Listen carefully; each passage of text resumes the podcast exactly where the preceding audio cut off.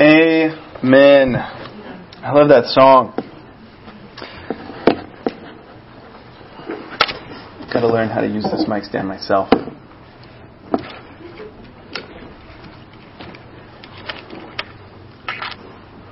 Awesome. Amen. Well, I tell you what. Why don't we uh, why don't we pray together really quickly, man? Or if you would, just pray with me. Father, I come before you this morning, uh, just really praying to be an instrument of your will. Um, I come before your throne and ask that you speak through me as just uh, as a mouthpiece for you, as an instrument for you, to be able to really uh, lead hearts being able to connect with your scriptures, connect with you, and to know you, God, to know you, Jesus, and, and your character, your heart, the way you love and lead, and uh, and have served us through all of our lives. Even before our lives began, you knew us. Father, I am so grateful for this time to be here this morning. I pray your Holy Spirit works powerfully uh, in and on each of us, and that uh, you would move move us to just understand your word in a better in a better way, to understand you in a better way. We love you. We give thanks to you in Jesus' name. Amen. Amen. Well, I told you earlier uh, that we're going to talk about Christian charity this morning, and so the the title of this morning's sermon is just that. It's, it's Christian charity. Now, when you think of the word just charity in general, what do you think of? We're going to do more of the question and answer. I didn't know they were going to do that, but I was going to do that. So, amen. We're just having a lot of this this morning. When you think of charity, what do you think of? Giving. Giving, okay. And what specifically do you think of? Shelters. Shelter, homeless shelters. You think of giving money, Time. time. Yeah. Anybody think of uh, you know a little guy standing with a bell? I meant to bring a bell uh, in the rush out of the house. You know, I didn't bring it, but uh, you hear the little ding ding ding ding ding ding. What is that? Salvation Army, right? You think of when, when you think of charity, maybe you think of um, things like Heifer International. Uh, you may think of Salvation Army. You may think of Goodwill. You may think of Hope Worldwide, right? You might think of, um, yeah, serving in a food shelter. You might think of giving some money to someone on the the corner of the you know the street. You might. There's so many different ways that we can consider and think about this idea of charity, and you know, it, it is that, in the sense, we do think of charity in that way. But today, what I, I, hope to do is to ask a question and at least partly answer this idea of what does it mean to have a heart and a spirit that's defined by charity. Right? That, because we think of charity as the action, but what about the idea of having a charitable heart and a charitable spirit? You know, to define that idea, we could go through this idea of, of a charitable heart. We could go through the entire Bible and look at the charitable heart of God. There is so many, countless examples, and because, you know, I try to keep my sermons to like 30 minutes, that's not going to happen. So amen. We're not going to go through the whole thing, but I do feel like that we can walk away at least with a little bit of the idea of looking at the life of Jesus and seeing his charitable heart and, and through his charitable actions, but even just the way he he worked with people and interacted with people. Um, and so to do that, we're going to go and go ahead and start in John chapter one, the Gospel of John chapter one this morning. And I want to uh, I want to familiarize ourselves a little bit uh, with with two words. All right, two Greek words, and so I'm going to nerd out a little bit on you this morning just a little. So hopefully you'll stick with me. And and one of the words that you're gonna we're gonna talk about is is let's just look at this bottom one here. All right, this word that's used for grace. It's it's charis, right? And and charis is is this word that's used for grace. And I'm going to talk about that one in a second. But the first word I want to talk about, we're going to look at the scripture in just a little bit. But the first word I want to mention is actually, uh, I want to try to say this as best I can. Elemasune. Alright, that's how you would say it. Uh, but that's not up here because that word is the literal translation uh, or, or, what you would directly use as the, the idea of charity in the sense of giving to the poor.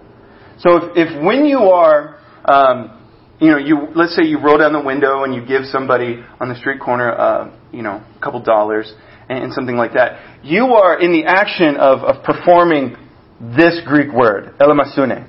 And, and that word, interestingly, only shows up like 14 times in the Bible. right? Or specifically in the New Testament, it only shows up 14 times, which to me isn't a whole lot considering, you know, so much of Jesus' ministry and how you look at his life and how charitable he was and the way that he lived. And so I thought that was intriguing because it, it does create this, uh, for me, as I understand it, there's the idea of the giving to the poor, but then to be charitable of heart and mind is a little bit different.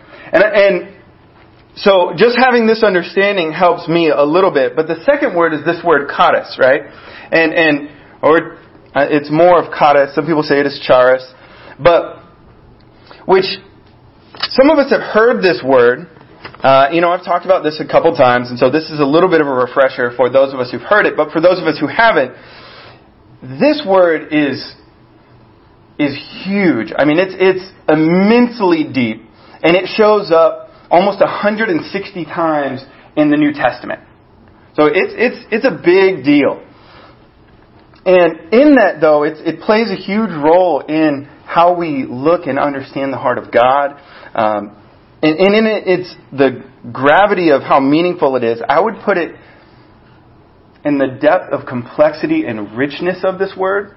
I would put it almost on the same level with the word love.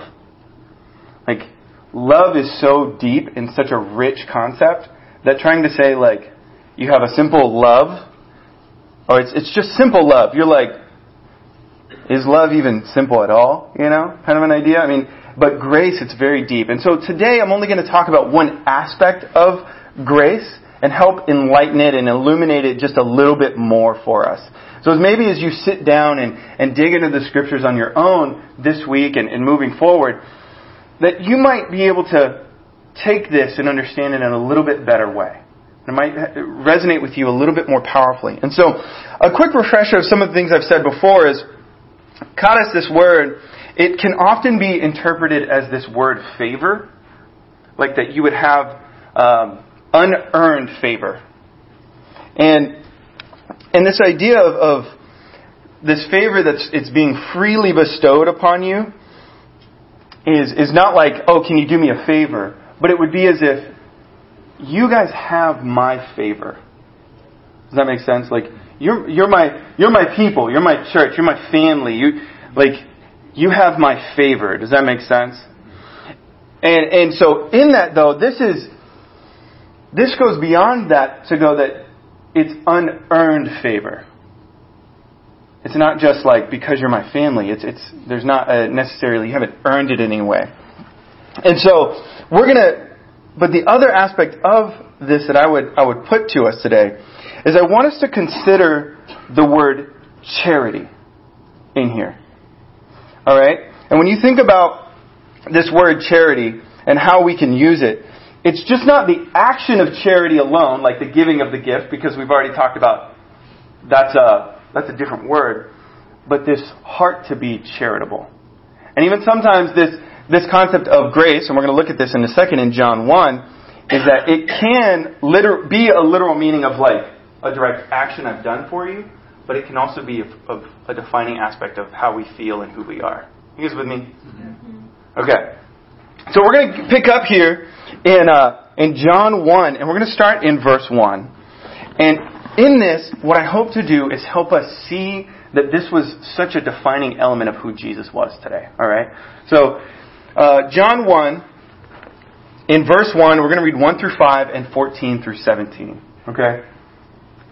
And the, this is actually the start of my first point, which is Christ's charity.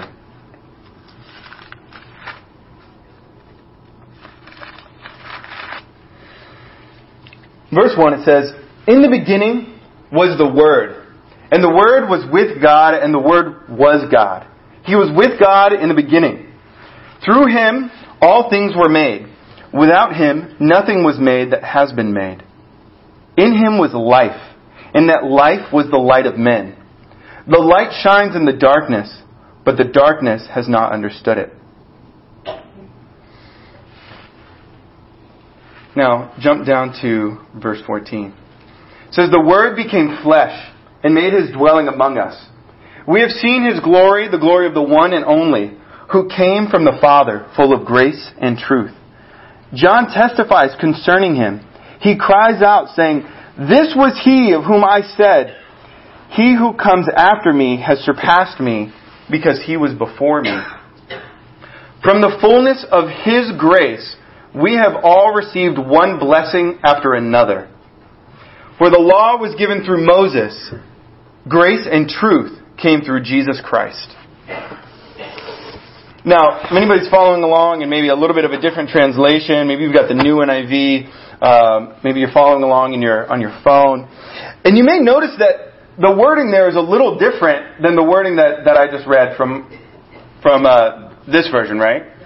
And so I, I spent probably a good now, somebody smarter than me, like my wife, probably could have handled this a lot faster, you know. But I probably spent a good two hours really praying over this passage and really like praying to God, help me understand this, like help me really grasp the depth of everything that's going on. And and I don't normally feel like I have to spend that much time, but I felt like I spent a lot of time. I read a bunch of the different translations. I got a little deeper into the Greek on it. I mean, and and I do spend, you know, a, a lot of time on my stuff. But this scripture I went to another, a little more depth and another level in, in looking at it because I felt like there's a, there was a lot here.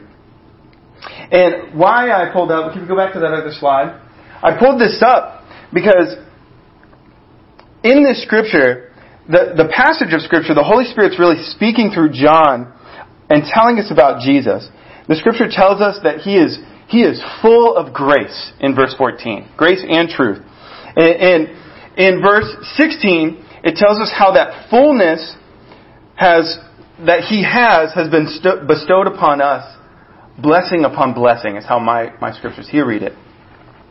Now, as I was digging in and finding this different stuff, I, I had to go back and I had to look at the literal Greek of this for a little bit because the different translations got me confused.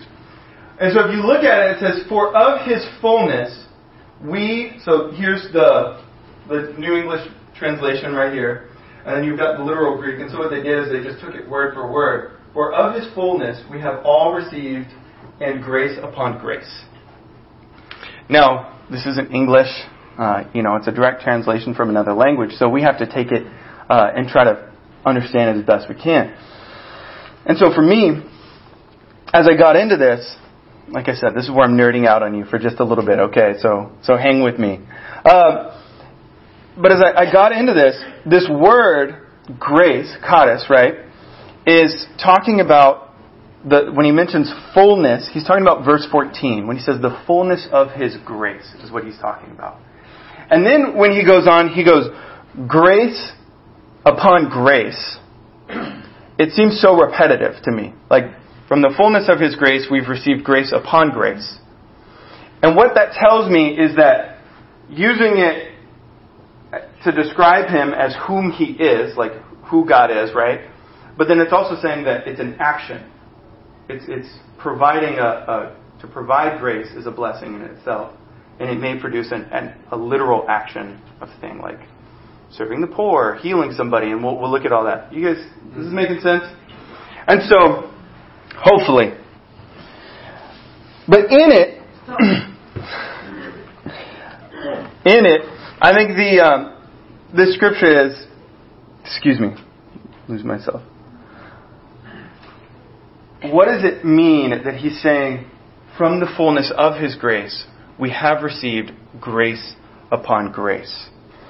The best I understand the scripture, it says something to this effect. From the fullness of his graciousness, we have received favor upon favor or blessing upon blessing, or charity upon charity.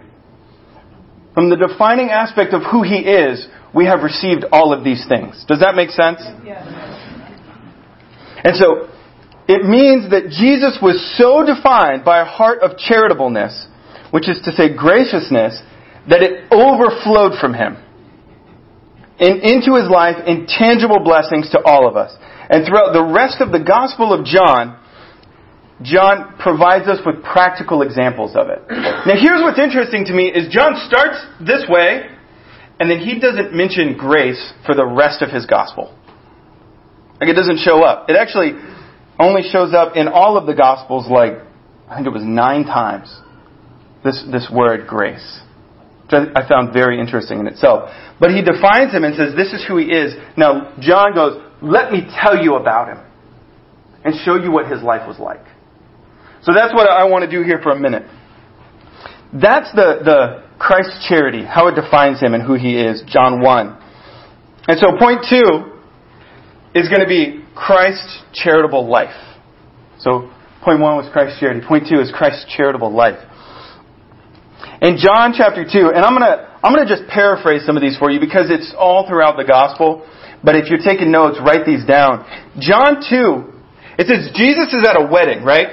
Jesus goes to this wedding and his mom is there and his mom realizes that Jesus is one, he's a guy that he's just going to help people. If there's a person in need, he wants to help them. And his mom's at this wedding and a terrible thing happens. They run out of wine at this wedding. It was an atrocity. In fact, it actually would have been a huge shame. It would have been a, a huge uh, disgrace to this family. I mean, it was not a small deal to run out of something like this. Uh, it, like to run out of food or to run out of drink at, at the wedding was, was really shameful. And, and so it wasn't a small thing. It wasn't like, oh, can you run to the store sort of a situation. It was, oh my gosh, this is terrible, you know. And, and what ends up happening is his mom goes over to him and he goes, they've run out. And Jesus is like, oh, why are you involving me in this, you know? And, and his mom just turns to the servants and says, do whatever he tells you to do. And she just knows, like, he's going to help them. Because it's just who he was. And then he ends up, you know, turning water into wine. And it turned out to be really great wine. So Jesus is a great guy to have at your party if you run out. And so, but in that sense, I mean, it, he, he stepped in to help this person. And it was such a small thing. But it was one of those that goes, I'm going to help. Because that's just who he is and what he does, sort of a situation. You look at John 4, and we're going to hit some of these. You look at John 4 in Jesus' life, and Jesus shows his graciousness and his charitable heart to this woman at this well. And this woman has been ostracized by her community. You know, she's, she's had multiple, uh, essentially she's had multiple lovers. She's, she's not married. She's still with a man who's not her husband. And, and she shows up in the middle of the day to get water from this well because that's the only time of day she can show up and not be around other people. And, and she even recognizes Jesus talks to her. And this was a big deal because she's a Samaritan woman above and beyond that. But he's, he's reaching out to this woman and connecting with her and engaging with her as a person in need who, who needs something. And he's not going to go, hey, I'm, I can't talk to you because you're, you're in this position in life or whatever. But he goes, no, I, can, I'm gonna, I'm gonna help you. I'm gonna reach out. And you know what ended up happening is that woman ended up going back into her town and helping people come to know Jesus and find Jesus. And what, what maybe did that do to her for the rest of her life? That she was somebody who actually helped other people come and find the Messiah? Uh, how would that have impacted her and affected her? You know, in the words, and, and just a little bit, the small ways. And this is something that to us may seem small, but this could be really powerful. If you were an outcast of society and somebody just reached out to you because you were a person in need, how powerful is that? It may seem small to us, but that's a huge thing. And that's, but that's just who Jesus was. And the, the aspect of, of reaching out and being and helping people in need. In John 5, we, we look and we see how Jesus heals a crippled man and helps him to walk. And Jesus didn't even tell him who he was. He just comes in, sees this person in need, and he's, he goes, I'm going to help you. I'm going to serve you. And he wanted nothing in return. So much so that he didn't tell the guy who he was. He just heals him. Calls him to leave his sin and doesn't tell him anything else. You know, if, I gotta say, if I could go into Fletcher Allen and like heal somebody, you know, uh, that would be pretty cool. I mean, I don't know how I'd feel about, you know, I, I think I might want them to know my name so that I could like bring them to church and tell them about Jesus. You know, I'd have to struggle with that. But Jesus is like, I just want to help you and I'm not expecting anything in return. To just give without getting is an incredible act of charity. You know, we look at John 6, he feeds 5,000 people, right? Peter talked about this. He feeds well, it, it says that there were 5,000 men there. We don't know exactly how many people were there. We know that there was 5,000 plus individuals there. And he goes, what inspired him is he saw these people's need, and then he tells his, his disciples, we're going to feed them. You go feed them. You know, and it brings up all the discussion of how are we going to do this, and then he, he ends up causing a miracle, breaking just a few loaves of bread and some fish, and then feeds 5,000 people and collects way more food than they had at, at, at the beginning. But in all of this, Jesus sees need, provides for them, and is not looking to really get anything in return there. You know, we look at John 9, and Jesus heals this man born blind. And Jesus, the, the blind boy, the blind guy knows who Jesus is. He's probably a young man. He knows that it was Jesus, but he didn't get to see him. And Jesus tells him, you know, go, put some mud on his eyes, and sends him to wash, and he comes back and he heals people. That's not a small thing. You know, turning water into wine, that's a cool thing. You know, showing up and bringing wine to a party, that, that's a nice thing. Being there and, and being there with the woman, but then starting to heal people and not expecting anything from them in return, not expecting payment, you know, not providing his name to a lot of these people. I mean, if you could do these things, wouldn't you want some recognition? I, I, I think I would. I would like to. Uh, I would like to think I'm more altruistic than that, but honestly, I'm probably not. You know, and then I want to be more like Jesus in that and be more humble. But amen. But whether these issues are big or small, Jesus had a heart to gener- generously pour out aid to those that are in need. Right? He had a heart to help people, and he, who hadn't really earned any special favor from him. Like they didn't they didn't earn what he did for them. They didn't earn his grace. They didn't earn the favor. They didn't earn that charity. And so it might seem that I'm talking more about compassion, and there is no doubt that compassion is present as well, but I would assert that this compassion comes from a charitable and gracious heart. And so without this, this graciousness, without this heart of understanding this, there can be no compassion. Compassion itself can only come from a heart that is gracious, that is charitable, that, that is prone to showing favor to people when they don't deserve it. That's just who Jesus is. Right? and there are more examples like this throughout the, the book of John uh, that we could go through, but for the sake of time, I won't because I want to establish the most amazing act of charity of Jesus. Right? The most incredible example of his charitable life. And that wasn't with strangers necessarily, but was really with his friends and with his enemies as well. In John 13, Jesus predicts his own betrayal and tells that even his closest friends are going to turn away from him and are going to deny him.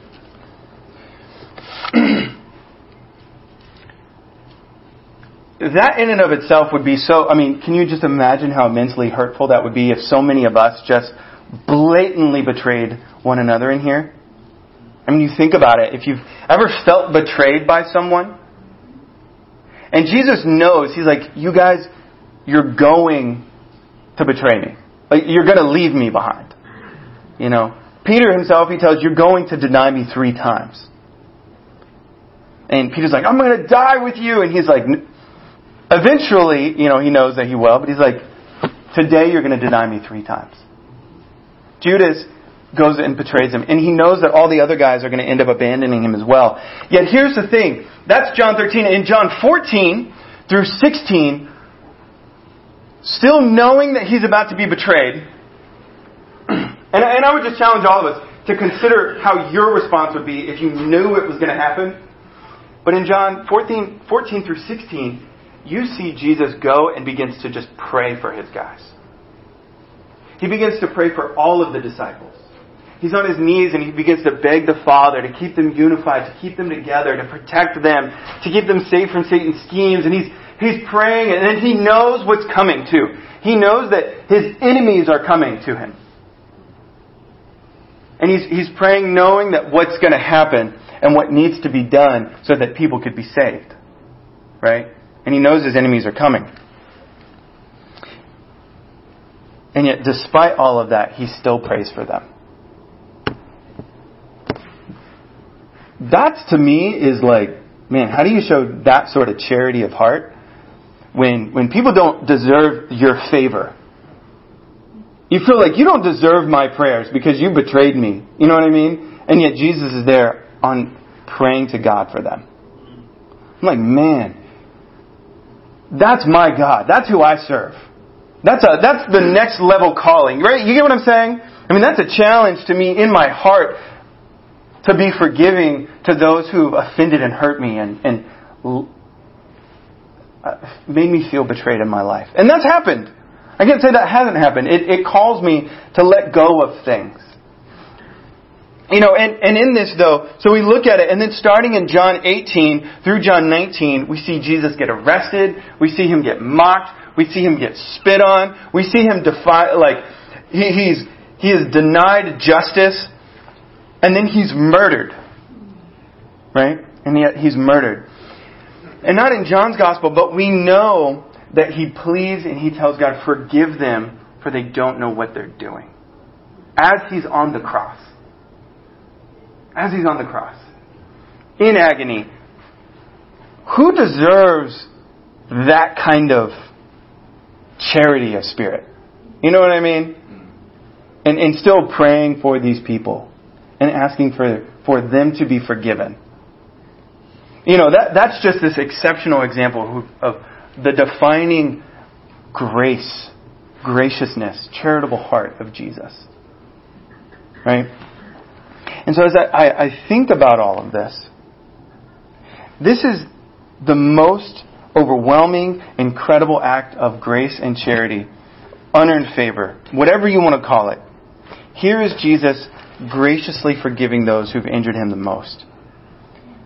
You know what's amazing? His, his life didn't end there. So praise God, amen. right? We talk about Jesus was, was murdered. He was. But amen. We don't believe that he just stayed dead. Praise God. you know, his life didn't end there. We know and believe that through the power of God, he was raised from the dead on the third day. That for a period of 40 days, he appeared to hundreds of people. Hundreds of eyewitnesses saw him and talked to him and met him. They ate with him. They heard him preach. They knew it was him. And then after this, this time period, they watched him ascend into heaven. And, and we believe that to this day, Jesus sits at the right hand of the Father. And to this day, for us, He still intercedes to God for us on our behalf. Even despite when we didn't deserve it, Jesus is still interceding for us. So this isn't uh, something that just happened a long time ago. This is what Jesus is still doing for us today, pouring out His grace on us. Yeah. To this very day. And so what do we do with this incredible gift? How do we respond when we consider the grace and, and the charitable heart of Jesus? When we consider this life lived with incredible charity, when we consider that we believe that He's still alive, but ascended and with God in heaven right now, interceding for us. So this life that's still going on, how do we respond to that life? And so point three is inspired by Christian charity. What do we do when we're inspired by Christian charity? Turn over to Titus chapter 2.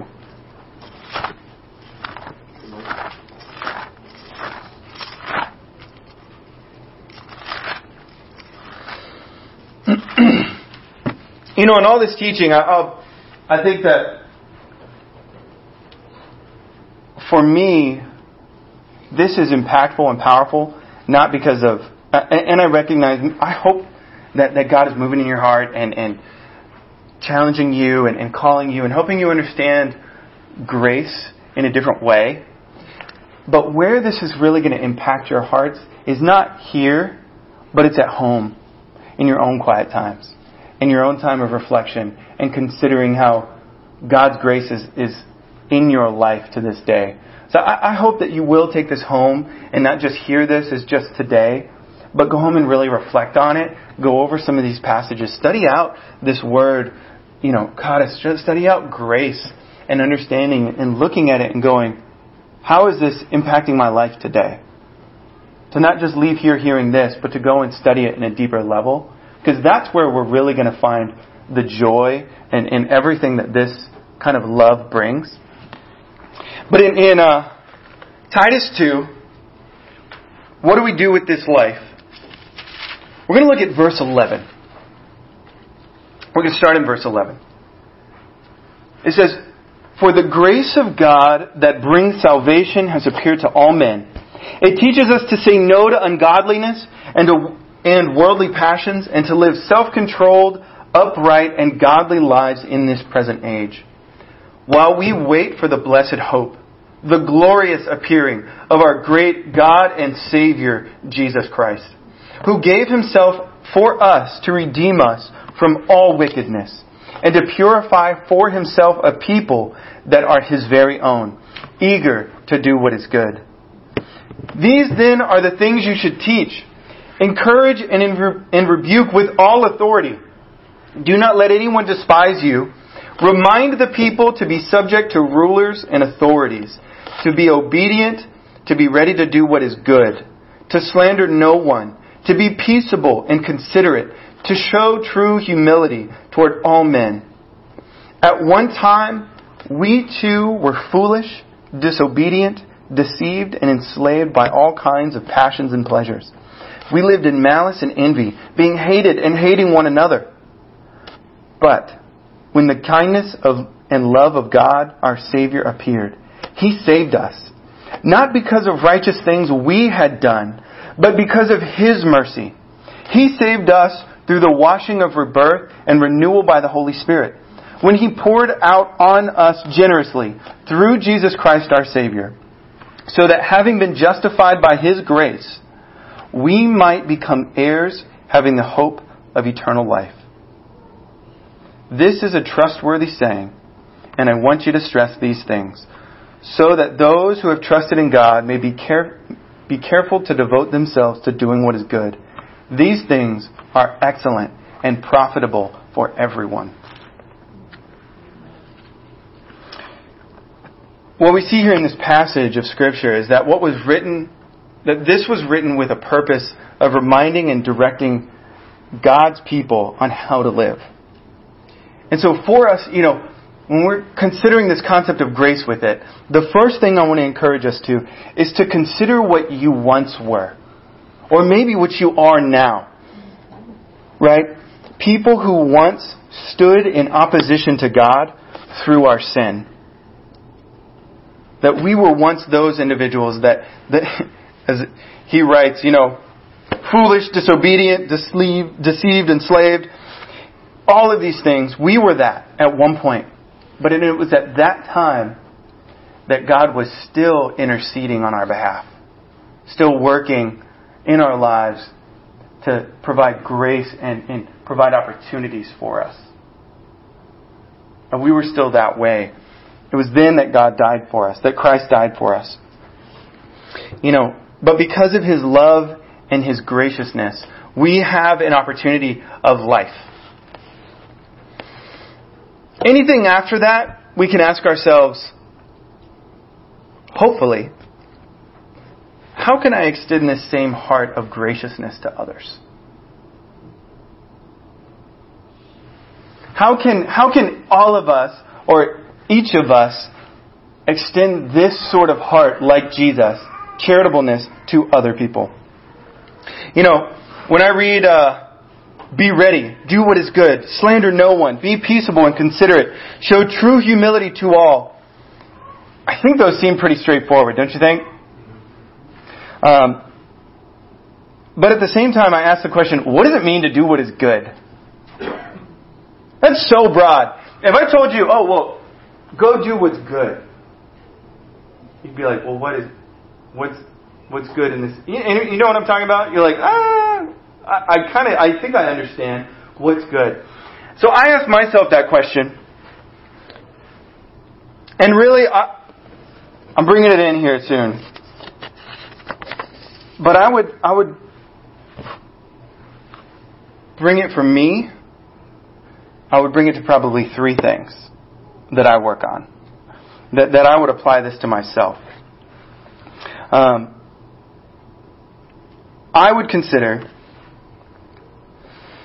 that I want to give. How, how, do I do what is good? How do I be peaceable? How do I uh, how do I apply graciousness in my life? And I would say one of the first things I want to do to do what's good and to be gracious to other people, I want to give people the benefit of the doubt. I want to be gracious enough to give people the benefit of the doubt, uh, even when they haven't deserved it, when they haven't earned my benefit of the doubt. Because Jesus, while I was still in sin, right, died for me. Um, he, he died for me. He, he was still doing good for me in my life. I want to be able to kind of extend that sort of charitableness to other people. You know, because that's what Jesus did for me. To me, it means that I should, when I look at Jesus, I should let go as best I can of past and, and even present hurts and wrongs that people have done to me. Because the idea of being a charitable spirit is you let things go, like you, you would give to somebody when they haven't earned it. And a lot of people haven't earned forgiveness, so to speak. Does that make sense? And yet, Jesus is forgiving on the cross, right? And so he's saying, hey, I want to be like that, like Jesus. And, and lastly, I want to treat people with greater kindness than anybody deserves. I saw this um, I saw this bumper sticker. Uh, oddly, I saw it yesterday. It said, "Treat people kinder than you need to." It's, it's that's all it said. Treat people kinder than you need to, or that it, that is called for, or something like that. It was so simple, and I was like, "That's such a great suggestion." If we all did that, I mean, especially if you work in retail, that'd be fired up. You know, I've worked in retail, worked Black Friday. If people would all be nicer during that time, that would be wonderful. But what if we were all like that all the time? To be more charitable and kind and, and friendly. We could just have a more charitable disposition to be defined by charity. And the reality is, it takes time in prayer and Bible study to get to a place where my heart is more like this. It does. It's important that we all that we all recognize that it's, if you try to start with just doing before being, that's not going to be helpful. Right? So don't try to do this on your own power. I encourage you get to know Jesus like this. Get to know this heart of Jesus. Study out what he's done for you. Really let that impact you because it's from that source of inspiration and motivation that you're going to find the strength to be able to do these other things. So don't focus on doing before you get to the the being, the motivation behind it, you're going to get burnt out. Does that make sense? Yeah. Because I don't want us focusing on the wrong things. This isn't a do better sort of a sermon. It's hey, let's let's look to Jesus. And once we find that, that inspiration is going to motivate us. Because it's just that's what we're feeding ourselves. That's what we're getting from Jesus. That's who we're learning to be. And I hope today that really in conclusion, you can understand God's grace a little bit better. You can understand the heart of of being charitable, of being gracious. That in our friendships with each other, we can maybe let, let it go a little bit easier of, of hurts. Whether they're friends, strangers, enemies, that you, we can learn to be charitable and love people as Jesus loved. You know, that being gracious is about this heart of, of giving to people despite whether or not they've earned it. It's not easy, but here's the thing. As we live this way and allow God to build this within ourselves, a gracious heart, we will be a community that people walk in and they, they see the joy, they see the love, they see the kindness and the friendship and the camaraderie. And we will be the people of the kingdom of heaven. And we are the people of the kingdom of heaven, but people will walk in and just feel it. And even when we go into the world, they're going to feel, well, you're different. There's something different. and it's going to be about Jesus. Let's be the people that change the world. Amen. Amen.